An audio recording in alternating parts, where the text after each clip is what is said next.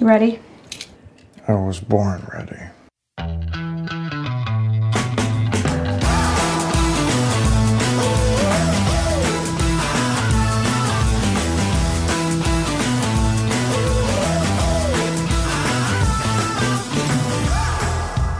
Welcome to the Advisory Opinions Podcast. This is David French with Sarah Isgur, and this is not the last podcast before the election. That will occur Monday. And Monday, Sarah, we're going to have to give our definitive predictions. That's a terrible idea. We can only be wrong. And it's a tremendous idea. It's tremendous because there's a chance we could be right.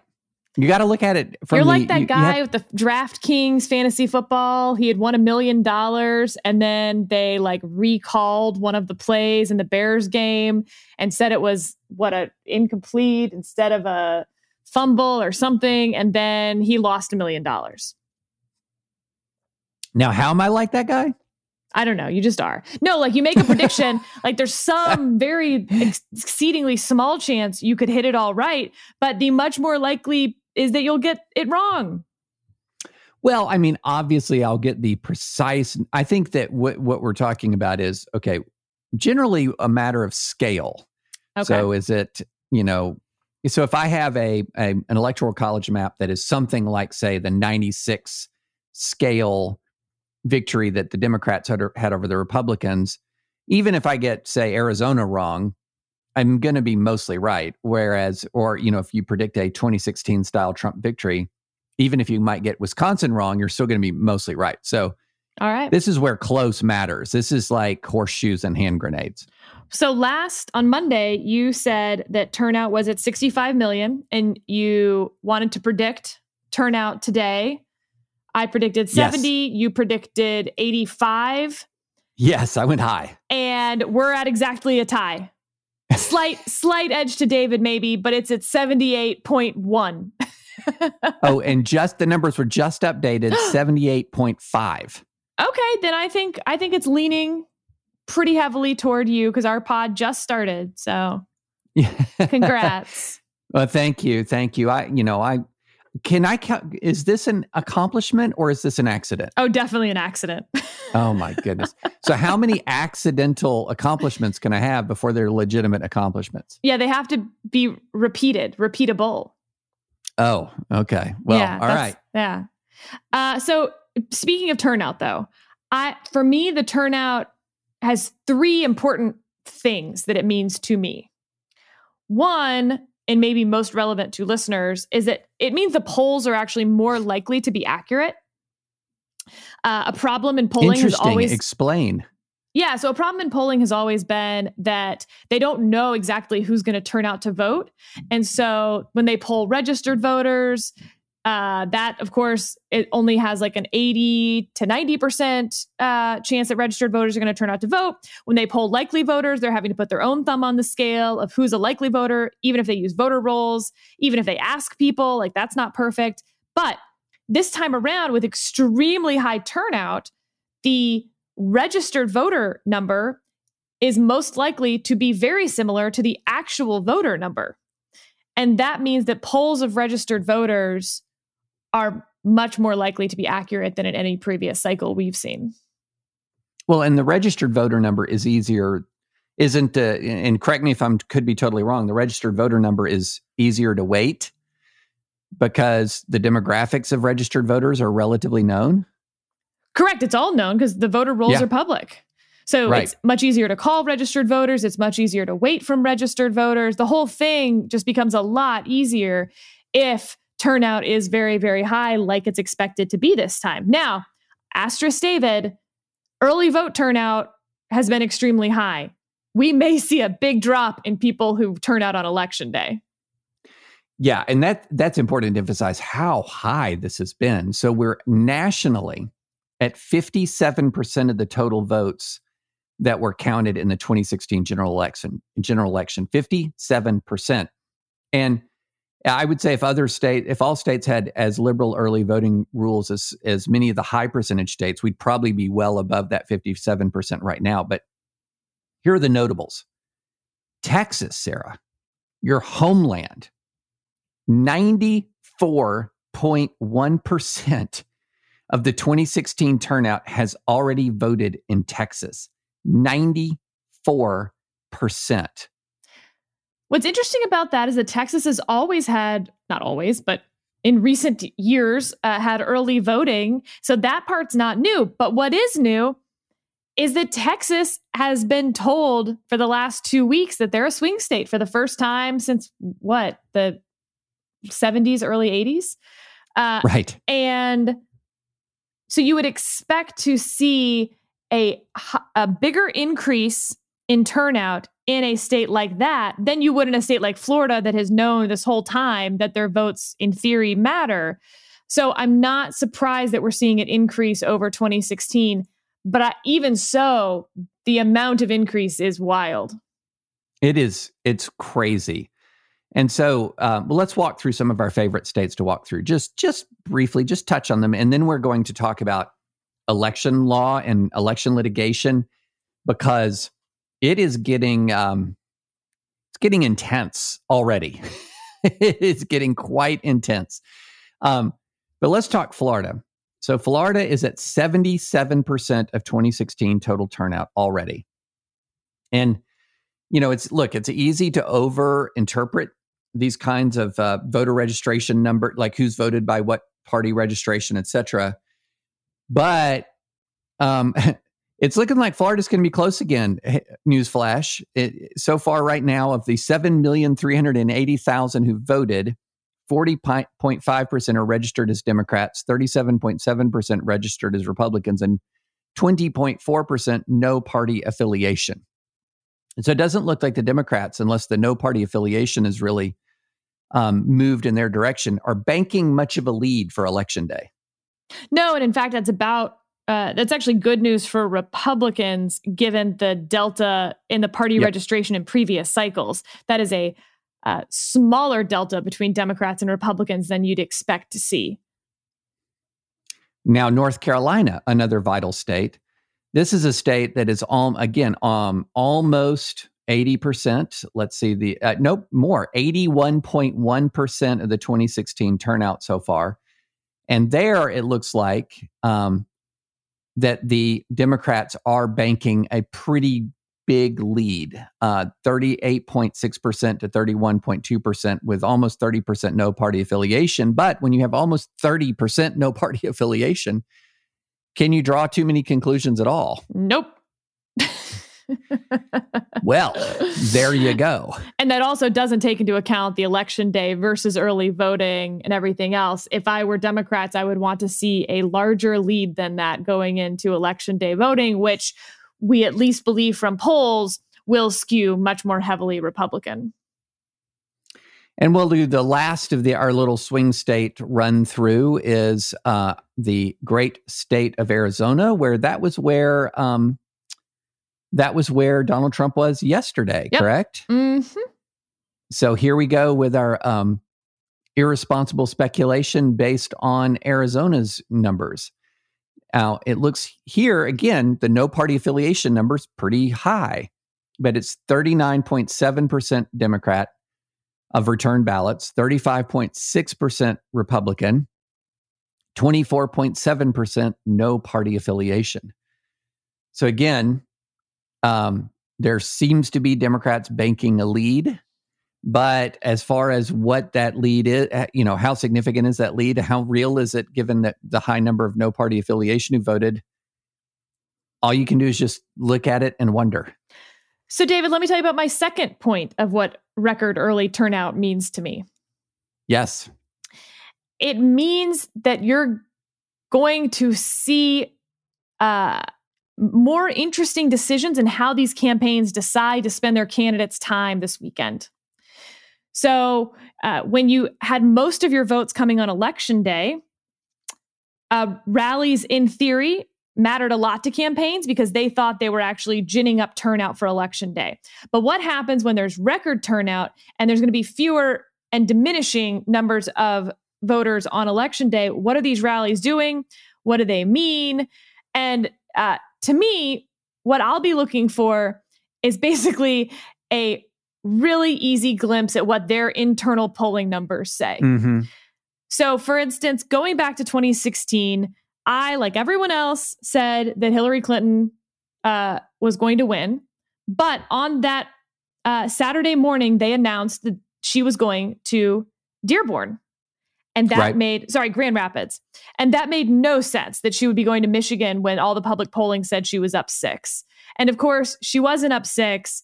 And that rally, I, I even said, I was like, if if you're sending your candidate to Michigan three days before the election, your internal polling has her down by one because there's just no way otherwise. So look for those type of things this weekend. And we're already seeing some of them, right?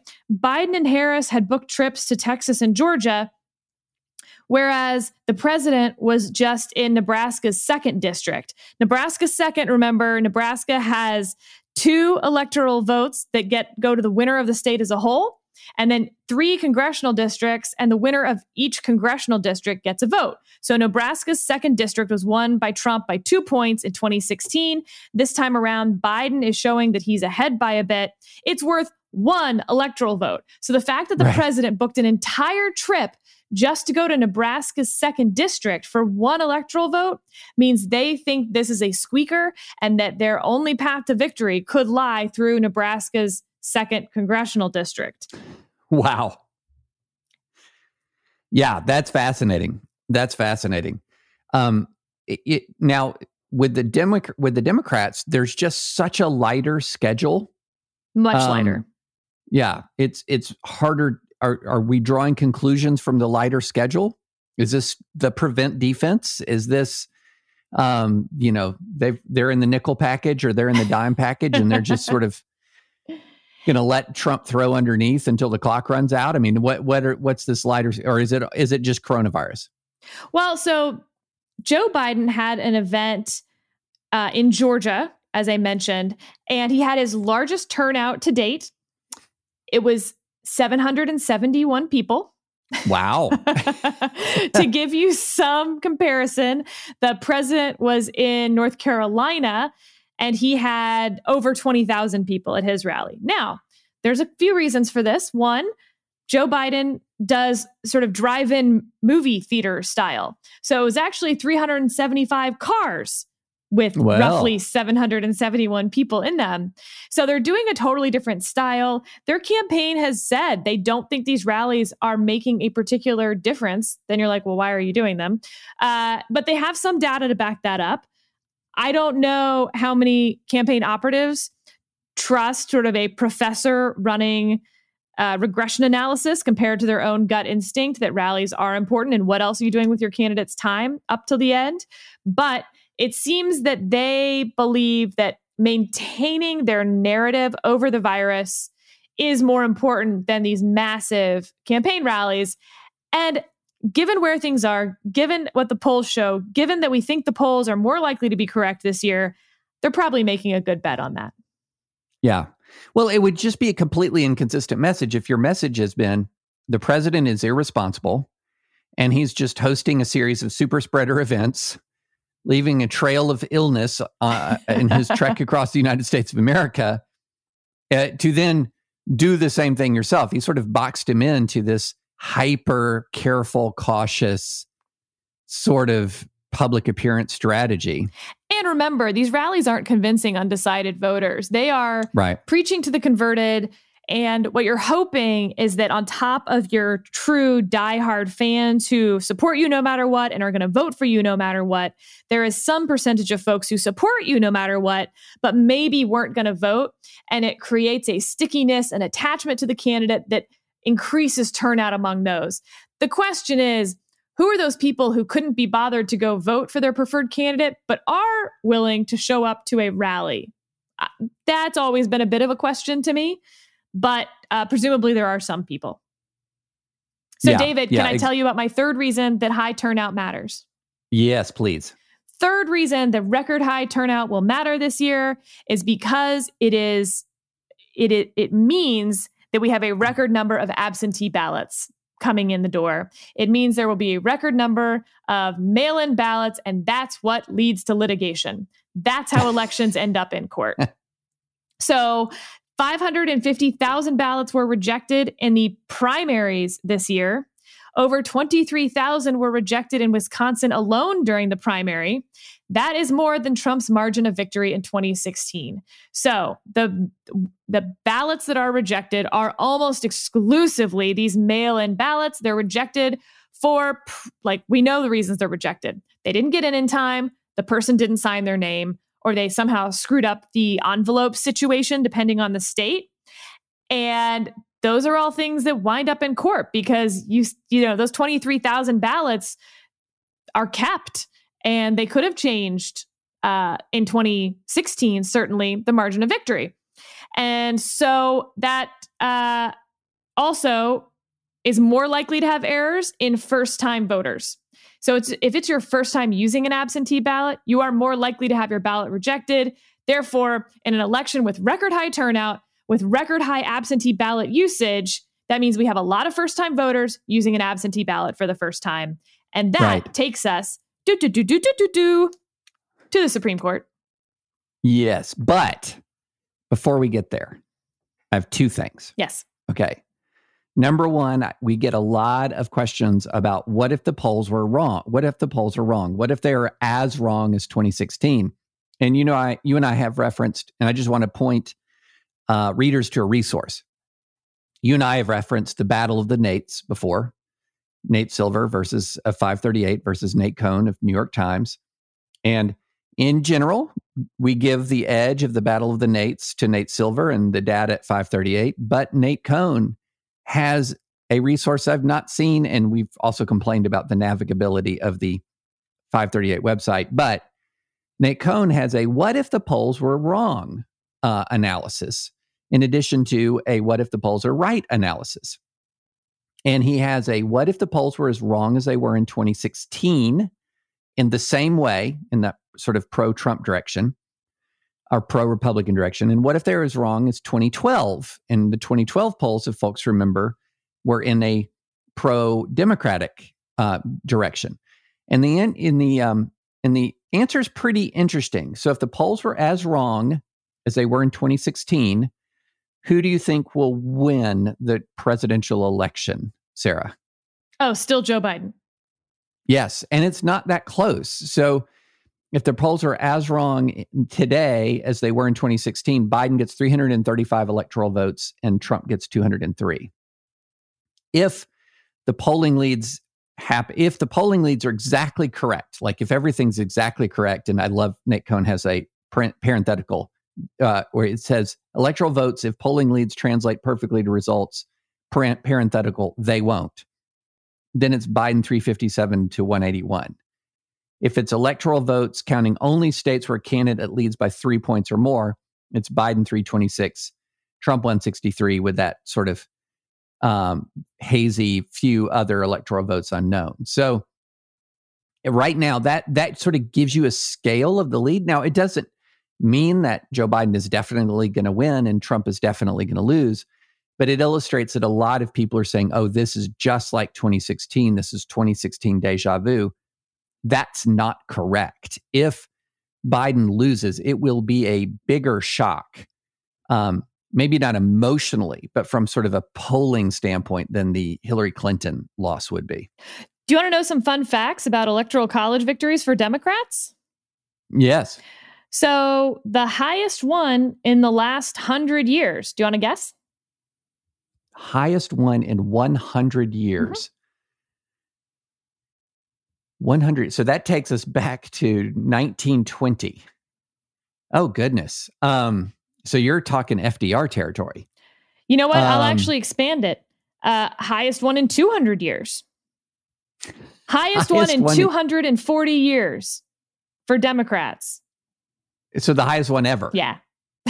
um, I don't know. I'm going to say something really super counterintuitive. Bill Clinton, 1992. Oh, you're actually very close. It was 1936, Franklin Delano Roosevelt, who got 523 electoral college votes. I'm so close. so close. But but actually 1992, Bill Clinton got 370 uh, 1996, he got 379, and that is mm. certainly the highest of recent history. Barack Obama in 2008 got 365.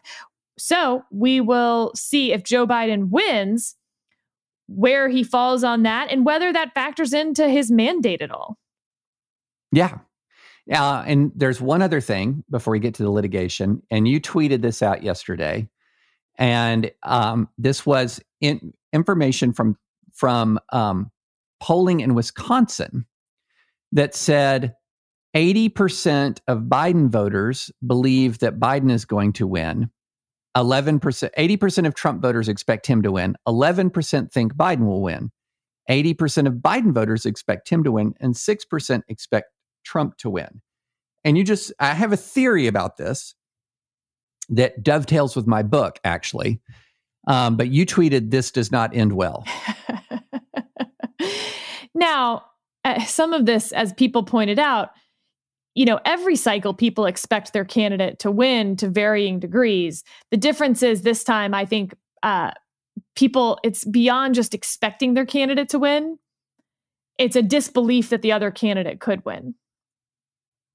Right, right. And the overwhelming numbers also suggest to me it's really funny. So I have always lived, Sarah, in a deep red or a deep blue neighborhood and state. Always. So I've never been in a swing neighborhood, much less a swing state.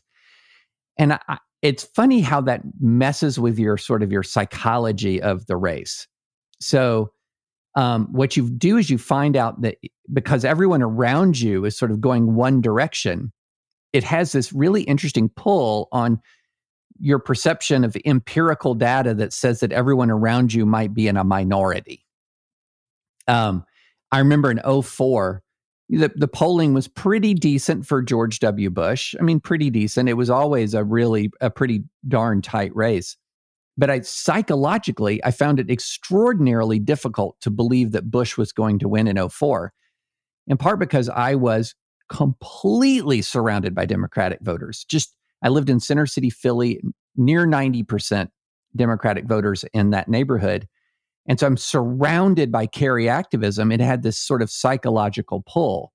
And what I wonder is if this sort of natural optimism you have about your candidate is being enhanced by our sort of our big sort that people are living predominantly around like-minded people now and so they have this their candidate preference and that candidate preference is being reinforced by a day-to-day reality that is overwhelmingly favorable to their preference i don't know if that's right but it sounds like a good theory to me let's head to the courts yes so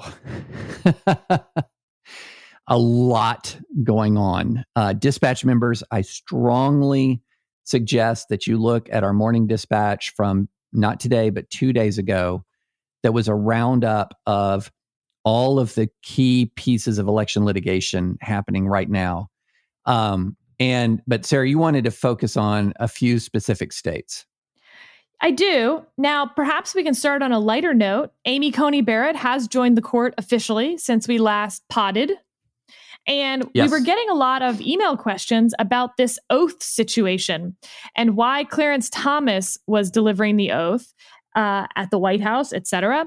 So I thought I'd do a little bit of oath history for the Supreme Court. Yeah, go for it. So, Supreme Court justices take two different oaths. There's the constitutional oath that you have all heard before. Uh, any member, frankly, of the government more or less takes the exact same oath.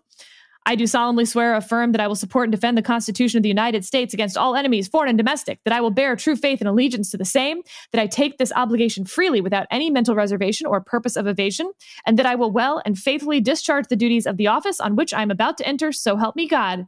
David, I believe you've taken that oath. Uh, yeah. So, I mean, uh, if it's, I, I don't know if it's identical, identical to the military officer's oath. It's not May or may not be. I can't remember. I've taken the Sarah, oath a couple times uh, as a judicial clerk and as a member of the executive branch, but judges take a second oath. I do solemnly swear or affirm that I will administer justice without respect to persons and do equal right to the poor and to the rich, and that I will faithfully and impartially discharge and perform all of the duties incumbent upon me as fill in the blank under the Constitution and laws of the United States. So help me God. Uh, that actually was slightly changed in 1990, by the way. The phrase, according to the best of my abilities and understanding, agreeably to the Constitution, was changed to under the Constitution. uh, huh. So justices take both of these oaths. What happened this time is that Clarence Thomas administered that constitutional oath, the first one that I read, at the White House to Amy Coney Barrett. She was not a justice after that oath. The next day, she went to the Supreme Court and Chief Justice Roberts administered the second oath, that judicial oath. After that oath, she was officially a member of the court. This has been going on for quite some time. The Judiciary Act of 1789 did not specify the manner of administration of the oaths. And around and around we went, it evolved. Uh, FDR was the first one to have the ceremony at the White House. Then it fell back out of practice. And then Ronald Reagan brought it back and had the constitutional oath ceremony at the White House for Antonin Scalia. Uh, funny enough, Antonin Scalia then becomes the only justice to take oaths from two different chief justices on the same day because Chief Justice Burger administered the judicial oath to Rehnquist, and Chief Justice Rehnquist in turn administered the judicial oath to Scalia. And so that's how they did that order of operation. So Rehnquist, as a justice, did his constitutional oath. And then Burger did the Chief Justice oath to Rehnquist, and then Rehnquist did the judicial oath to Scalia as Chief Justice. So there you go. Fun Interesting. Fact. Yeah. Yeah. Yeah. Uh, so now we have a nine person court. And boy, things have gotten fun already, although Justice Barrett did not participate in either of the two major cases we're going to talk about today Pennsylvania and Wisconsin. Yes. So let's go Pennsylvania first. Um, tell the folks what happened in Pennsylvania. Whew. So I like, I you know, we should just begin every bit of uh, contentious election commentary with that exact sigh. I mean, it's true of, though, because Pennsylvania, yeah. I've been following what's been going on in their state government now through the summer, through the fall, and it's just actually a really good example of the political process's messiness and why judges are always so tempted to step in and try to, you know, help the children share their toys. So, you know, this pandemic's been going on for quite some time, and yet the Republican legislature and the Democratic governor all agreed at the beginning that they needed to start counting, for instance, absentee ballots early. Mm-hmm. Pennsylvania, Wisconsin, and Michigan, as you know, don't start even counting absentee ballots until polls open on election day, as opposed to all the sane states, including but not limited to Florida, North Carolina, and Arizona. But anyway, Pennsylvania was going to change this. They were going to fix all this. And around and around these folks went. The Republicans amongst themselves had infighting and changed their minds, basically. And then the Democratic governor was like, well, you don't get to change your mind. Then poison pills were added on both sides, blah, blah, blah. the ballots aren't going to be counted early. That's actually not what's at issue today, but it's such a good example of something that they all agreed upon in the spring and nothing got done. Yep. The issue here is on what happens to an absentee ballot that is mailed before election day, but not received until after election day. Pennsylvania law currently says that it has to be received by election day. But the Pennsylvania Supreme Court stepped in and said, no, there's a lot of reasons why this year is different and why it would violate the Pennsylvania state constitution if we didn't accept these ballots that arrived after election day, as long as they had been postmarked before election day, or oddly, if there's no postmark at all. Fine. Mm-hmm. So this gets to the Supreme Court for a stay when the court was 4 4, and the court splits 4 4. So that didn't do anyone any good. right. Pennsylvania Supreme Court uh, decision stands at that point. So then Justice Barrett joins the court and they decide instead of just going back up for another stay application which i think would have been seen as particularly manipulative or cynical or something they go back up on a writ of certiorari with expedited review. And that is actually denied as well. Justice barrett took no part in it.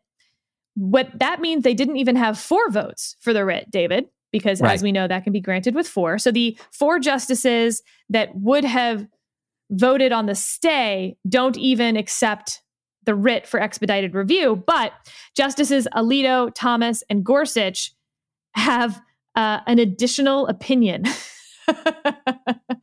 and their additional opinion basically says look, this is different than the Wisconsin case, which we'll get to in a minute, because it's a state court ruling on state law.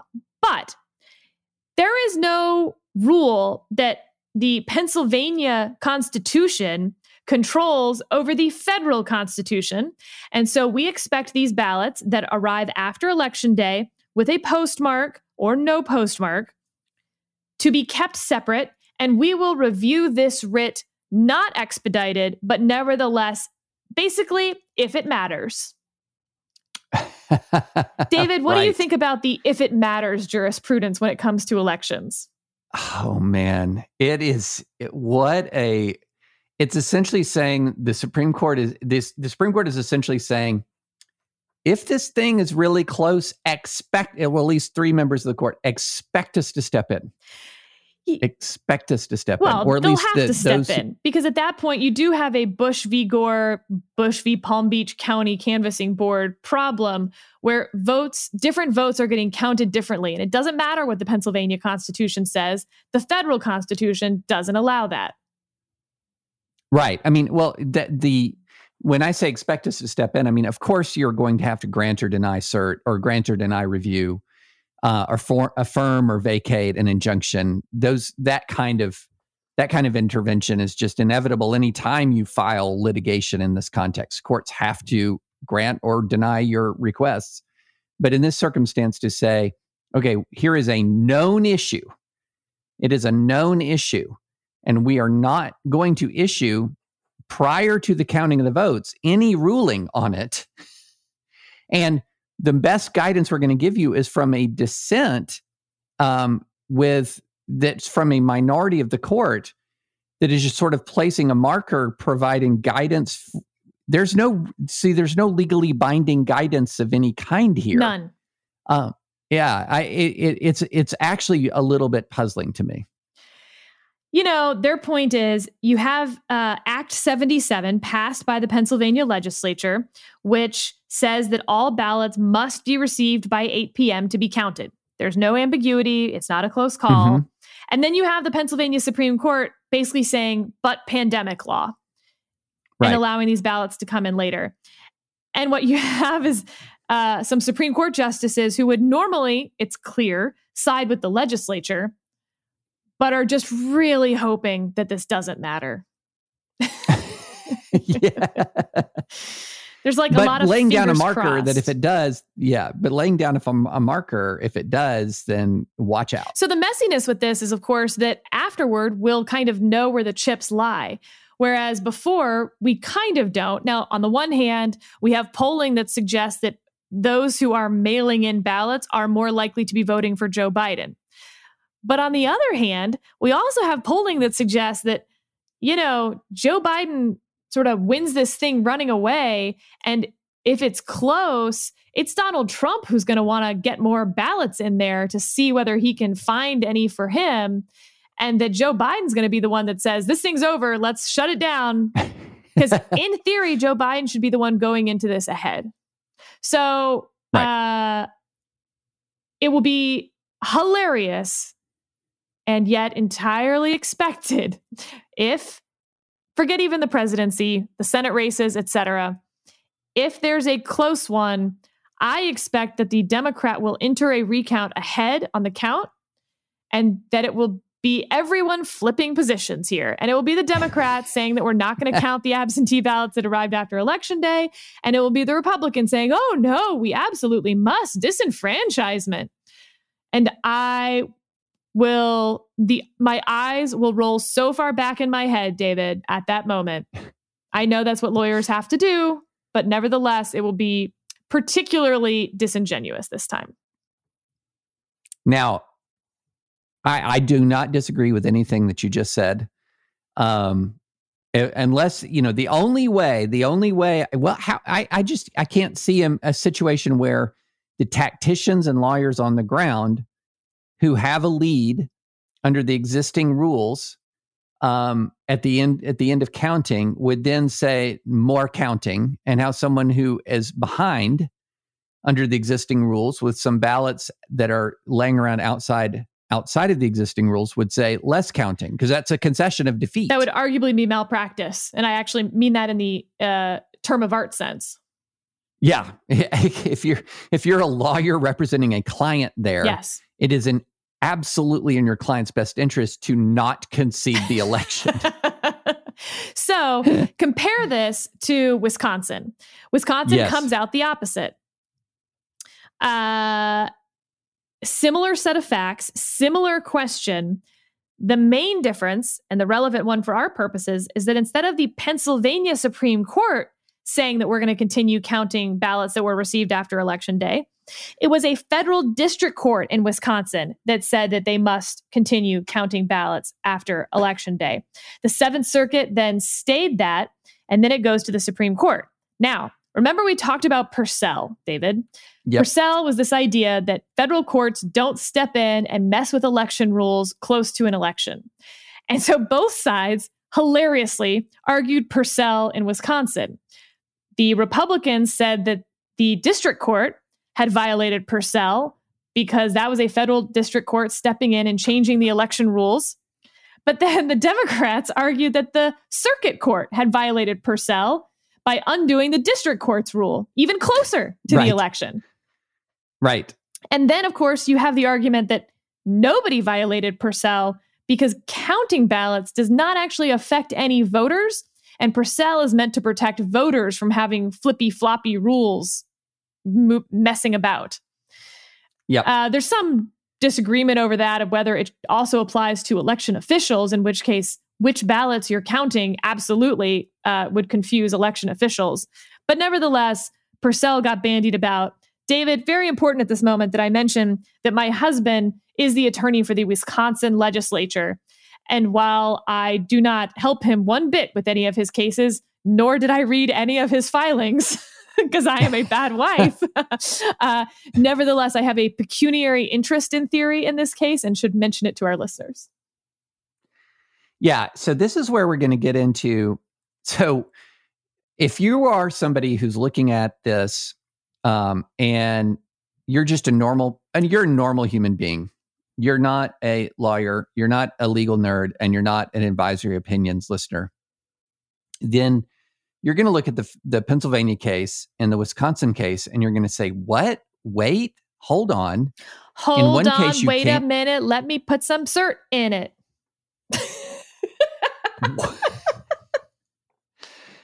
um unexpected Is that an actual song or did you just make that up? Oh my God, David. Obviously, that's an actual song. No, I was going to be super impressed if you just made up that. What what song is that? Wow. Uh, Let me put some cert in it. Is well, it an no, actual legal that's song? That's not in the song. No, I, oh. I changed the lyrics to fit the situation. so you, okay. It's like a cheer. Oh. Well, I'm impressed. You should have just said, no, I made that on up on the fly. That was like a freestyle rap. Listeners, someone back me up here. That's definitely like a cheerleading cheer, right? but let's say you are just a normal person and you're going, wait a minute, the Supreme Court says it's okay and for ballots to be counted after election day in Pennsylvania, and it's not okay for ballots to be counted after election day in Wisconsin. And what is going on? Is there favoritism towards Pennsylvania voters versus Wisconsin? Let me let me break this into uh, some different chunks. So, uh, segment number one, or or different different legal postures. It seems pretty clear, Sarah, and you you tell me if you disagree. that if the Supreme Court is interpreting a state law that is passed by a legislature and signed by a governor, um, regulating ballot access, timing, et cetera, et cetera, that absent sort of an egregious violation of federal voting rights, uh, that is going to be upheld. A state law passed by a state legislature. So, for example, if Philadelphia, if Pennsylvania had passed a law this spring that extended the voting deadline, and it had not been the Supreme Court uh, that had done it by interpreting the Pennsylvania Constitution, but a law had been passed allowing for vote counting past uh, election day, I would expect it to be either unanimous or near unanimous that the Supreme Court would have held that, uh, would have would have ruled in favor of that Pennsylvania law. That's one bucket, which are cases that are not going to be as common coming to the court. Another bucket is state authorities, often state courts or boards of election or perhaps governors, have invoked the pandemic to change state standards. Again, this is state authorities changing state standards, invoking the pandemic. The one thing that seems like is you have about a 4 4 split there on the court permitting that, with it not coming up through the legislature and the gov, you know, a, a law, a, a state law signed by the governor, enacted by the legislature. And then the other one is a federal judge altering state standards applying federal constitutional principles. And right there, that implicates Purcell. And it seems like you have a majority of the court saying no. Is that a pretty good basic rough breakdown, you think? I think that's right. The only thing that's missing is that, like the rest of America, hurtling into this election, you have eight members on this court who also live in this country, read the news, etc. And yep. the it was 35 pages worth of opinions um, and you know, it was contentious, David. You have yes, uh, Kavanaugh writing in what got certainly the most attention. You have the chief writing. You have Gorsuch writing, and you have Kagan writing. Uh, fun little side note, by the way, David. We have a revised Kavanaugh opinion because Vermont hilariously wrote in and said there was an error in the Kavanaugh opinion.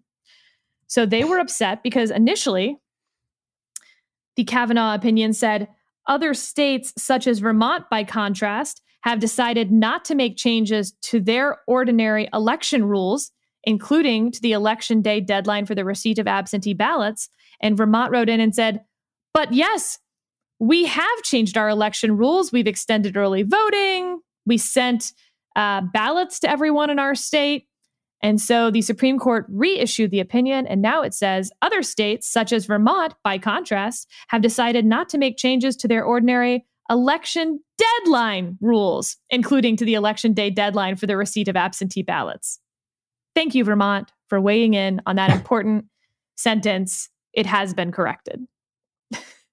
well, and uh, Justice Kagan, I would say, uh, Shall we transfer the spicy mantle from Justice Alito to Justice Kagan? Per usual, her writing was fantastic.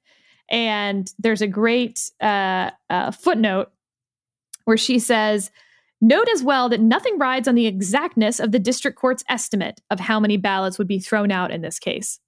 Uh, the district court estimated that 100,000 ballots could be thrown out. She continues. Suppose that without the ballot receipt extension, only, parentheses, only question mark, half as many votes would be discarded as the district court thought. Uh, the court's decision would have remained the same, and so too everything I say here.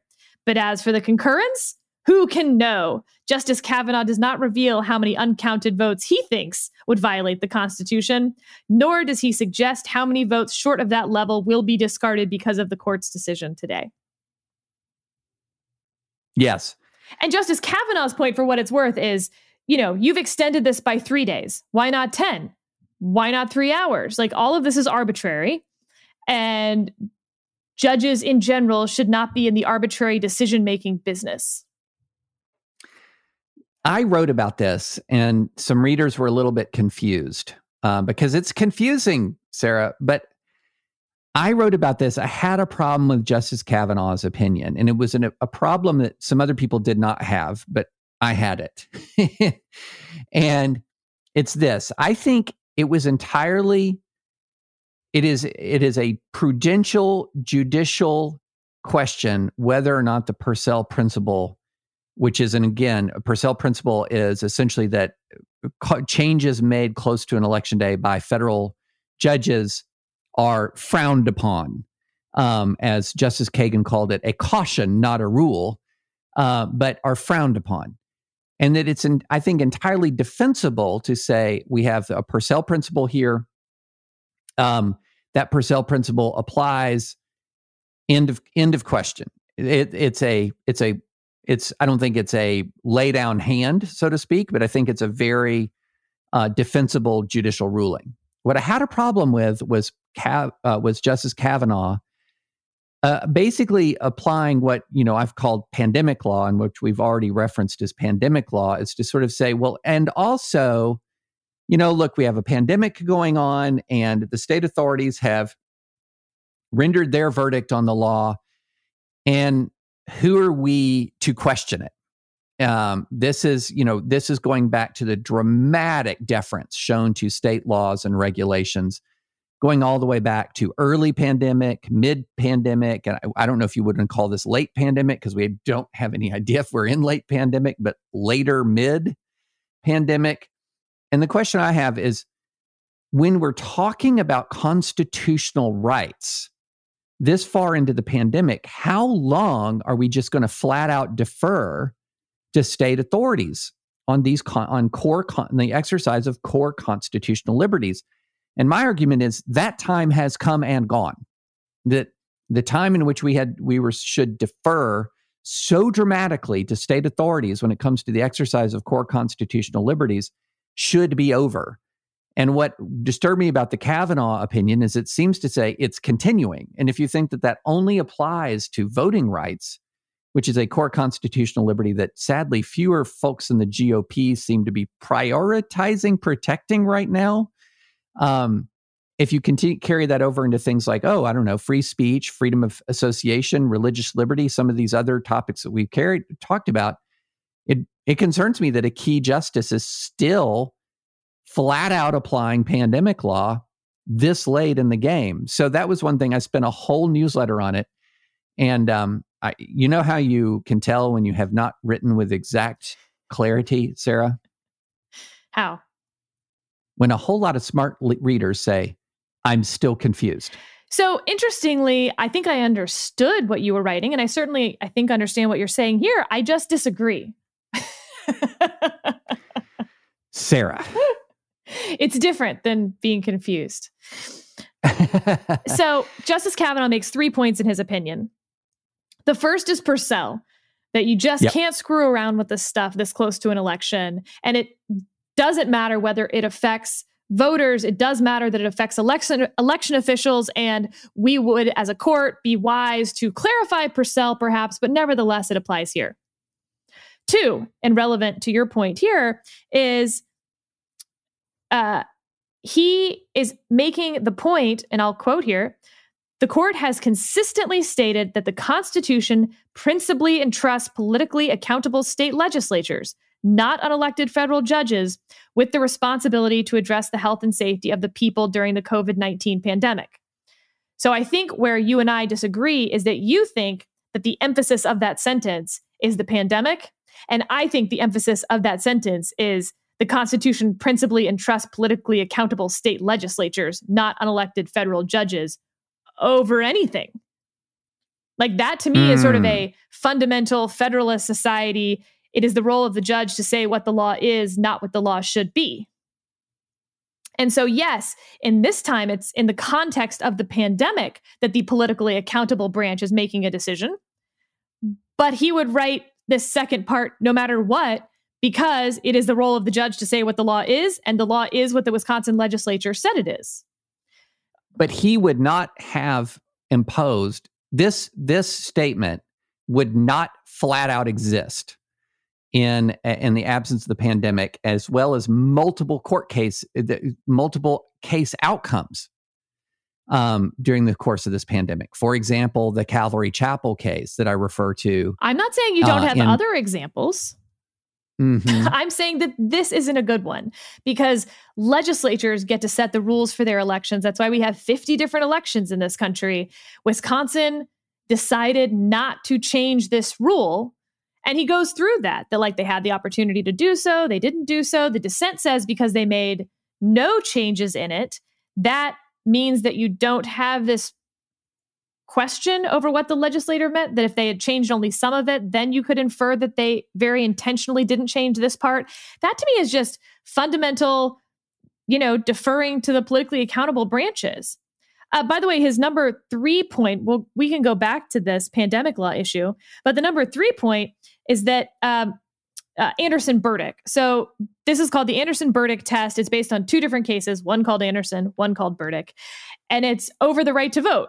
And the Supreme Court's test for this is if there is a severe burden on the right to vote, then strict scrutiny applies. And we've talked about strict scrutiny in the past, but um, Mhm. but the the short version is strict in theory, fatal in fact. So basically, Yes. you can't have a severe burden on the right to vote.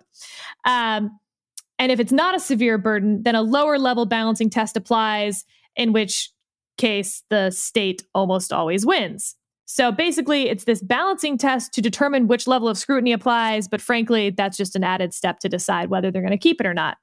So his point on Anderson Burdick is that uh, it's always been held that a deadline for an election, like a deadline for registering to vote, a deadline for requesting absentee ballots, a deadline for voting, because we have an election day set by the Constitution, none of those meet the standard for a severe burden on the right to vote.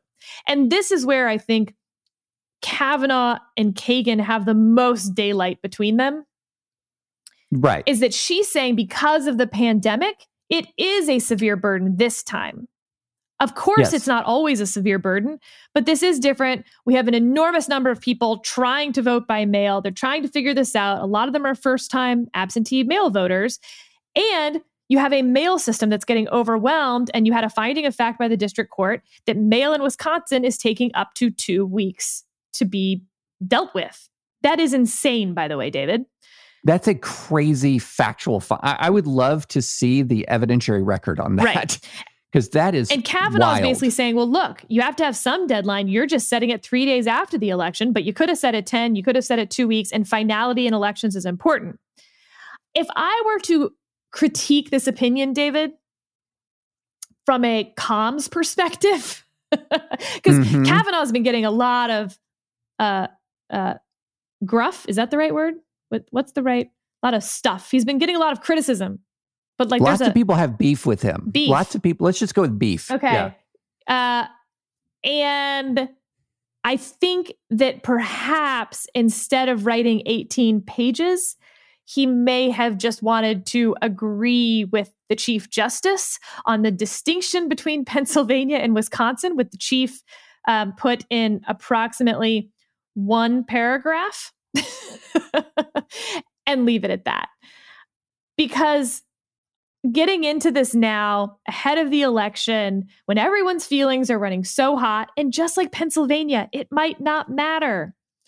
Right. um, i thought that perhaps it wasn't that illuminating compared to aggravating. Well, and it was a lot of, you know, the interesting thing is, um, you have, in one sense, Kagan had an advantage in that she was dealing with findings of fact from the lower court that were pretty compelling. Now, the fact that the, the lower court had these findings of fact does not mean that, you know, if you and I went back and we we looked at the actual evidence brought into the lower court and that the lower court reached these findings, we might find the findings of fact less compelling if we examine the evidentiary record, but the findings of fact are the findings of fact by the time they get to the Supreme Court. So she had an advantage, advantage of looking at some pretty compelling findings of fact, including an up to 100,000 vote loss from people who had done everything diligently and still couldn't vote. Um, and and so that that gave you know in that finding of fact, which I feel like um, is you know th- this is a I think this is where those people who are really critical of the Republican voting strategy, I mean the re- Republican voting litigation strategy, have a, a really good point. and that is there are bird if the, existence of a burden is a is an evidentiary question as well as a legal question. And if the evidence indicates uh, in this present election the existence of a substantial burden then we need to apply standard judicial scrutiny to that. And and this is and this is where i get to my problem to circle back on the pandemic law principle. In my view kavanaugh should have either done just joined with the chief and left it at that paragraph or just done points one and two i mean points one and three and not even have a point two because what his point two implied um, was that there is a extra special level of deference right now to I disagree. the state but he says it quite clearly. He says it quite clearly because if he says the Constitution principally address politically accountable state legislatures, not unelected federal judges, and therefore our legal doctrine is what you just said on point three, yeah. But we absolutely have a different standard that's been applied by the court to these pandemic cases. I mean, they go back to Jacobson v. Massachusetts, which is uh, you know, case law dealing with smallpox epidemic um, in like 1905, a case that predates the the development of all of our modern First Amendment jurisprudence, all of our modern voting rights jurisprudence. And they've sort of said, okay, for a while now, for for some unspecified period of time, it, we're living in Jacobson land. And I just think that's a flawed way of looking at the Constitution. So let me ask a question that I think we will agree on. Okay. The headlines coming out of this Kavanaugh opinion were Kavanaugh laying framework to hand election to Trump. Agree or disagree that that is an accurate summary of Kavanaugh's opinion? Oh, disagree. And disagree for the reasons why we just that we just discussed uh, a few minutes earlier, which is um, if the voting ends in Wisconsin and Biden is narrowly ahead. Kavanaugh has just created the framework for Biden to win. Exactly. I, I actually think to my point earlier about everyone is getting ready to switch sides here. Um, I think that Kavanaugh's frustration that I can sense in his opinion is actually coming from the opposite direction. That he's frustrated because he knows they need to lay a marker for stopping this election afterward for the opposite reason. And he doesn't understand why Kagan et al. won't join him in laying that marker down. Yeah. Yeah. That's very interesting. That's very interesting. But yeah, I think that framing is exactly wrong because that framing completely depends on who's winning. Right. Right. And and everyone is stuck in the idea that what's going to happen is that Trump will end election day slightly winning and then here comes the blue shift. And that thinking might be completely outdated and outstripped by the polling trends of the last 30, 40 days. So, with that, David, you mind if I end on a listener email that I found particularly delightful? Only if you allow me to follow that with a listener email that's even more delightful. Not true. My listener email is going to beat your listener email. okay. Go ahead with yours. By the way, it'll be funny if it's the same listener email. Yes. um, this person has been enjoying the podcast. Uh, his wife, on the other hand, I'm not sure if she's enjoying the podcast. When they've been sitting down to dinner, her first question to him is So, did you hear anything interesting on advisory opinions today? Now, he's telling us that and says that she says it with a grin. I wonder whether she says it with sort of a sarcastic grin. I've got questions for you on this. Um, but he says that this this sends them off on their dinner time conversation and that uh, he appreciates it and so does she although again i'd rather hear from her that but most importantly he says uh, that i love board games and my copy of pandemic season zero just arrived I pre ordered it within an hour or so of hearing your interview with Rob Daviau. My wife and I played Pandemic Classic on our honeymoon and consider our play through season one a true romantic story. I kid you not, we embraced at the end. Oh man. First of all, wow. Thank you, Jeff. Second of all, that's a honeymoon. Interesting. Third of all, uh, I kid you not, we embraced at the end. I'm hoping that's like the PG version and that like maybe they had more fun than just a like hug at the end of pandemic season one. you know, like at the end of one of those like crazy movies where they've been fighting off the aliens. And finally, at the end of the movie, our hero and our heroine kiss in a long, passionate way. And then it just like all of a sudden cuts to like them having three kids. Like that's what I'm hoping yeah. happened at the end of pandemic season one for our lovely listeners.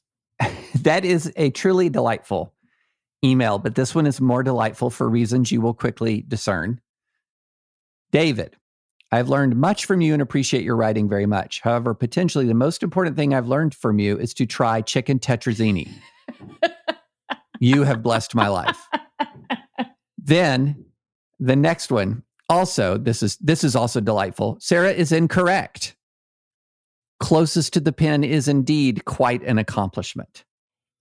It's only an accomplishment if you could do it again. Like if you were someone who had the top 10 closest to the pins out of your last 30 hits or whatever you call it, great. That would be an accomplishment because then you're really good at getting close to the pins. The fact that you accidentally did something is not an accomplishment, even if they give you money for it. Okay, wait a minute. Can we go to definitions? Okay. Accident. I'm, I'm, I'm just going to do this. I'm going to type this in right now. What, how does. This is, by the way, while you're typing that in, this is something that Carly Fiorina really beat into my soul and i believe it to this day that activities are not accomplishments. Bragging that you've you know worked really hard at something is good and it is it is its own thing that we should reward. But it is different than an accomplishment which is the achievement of the thing you were working hard toward. Okay. Activities are not accomplishments. Noun. Accidents noun. are not An- accomplishments accident noun, an unfortunate incident. So it, we're already out of it because it was a not unfortunate that happens unexpectedly or unintentionally, typically resulting in damaging or injury. Now, this was a that's clearly not the definition incident. of accident because we all know there are happy accidents. And then the next one is an event that happens by chance or that is without apparent or deliberate cause. My accomplishment was the result of deliberate no, action. No, no, it wasn't deliberate. That's my point. Achieving that's my point. It wasn't deliberate because it's not repeatable. You come back to this pod within one month of today. You have one month to get another. I only play golf once a year. you have. We have to wait till next October. you have one month to get another closest to the pin. And then, David, I will herald this as the most impressive accomplishment I have ever heard in the world of amateur golf. But until then, I I rest on the definition that what happened was the result of a deliberate, intentional effort that achieved its intended purpose. Okay, yes. So, so let, us go. Well, I, I'm just gonna I'm just gonna rest on that, Sarah. I intended to get closest to the pin. I took the physical actions necessary to get closest to the pin. I achieved closest to the pin. Achievement. And Cole backs me 100%. And so you're not just messing with me you are messing with Cole. And everyone knows you do not mess with Cole. Team Jeff all the way. All right, David, wrap us up. Let's get to Monday. Let's do this thing. Yes. So Monday we're going to have predictions. Predictions. We're just gonna we're gonna put our money. Well, no, actually, no money, but we're going to uh, figuratively put our money where our mouth is with some predictions. And I bet you, Sarah, we're going to have some court controversy to tackle between now and then. It would shock me if we didn't. Uh, but until then, please go to uh, Apple Podcasts, subscribe to Advisory Opinions, uh, and please rate us on Apple Podcasts, five stars only, please. And also, uh, I neglected to promote our post election event. Um, Producer Caleb, what's our website? What's nextevent.com. Yes. Okay. Thanks, producer Caleb. What's next event.com? No apostrophe. W H A T S nextevent.com. November 9th and 10th. We've got a great lineup of folks who are going to walk us through what we just experienced or might still be experiencing what it all means. So, what's next event.com. Thanks for listening to the Advisory Opinions Podcast.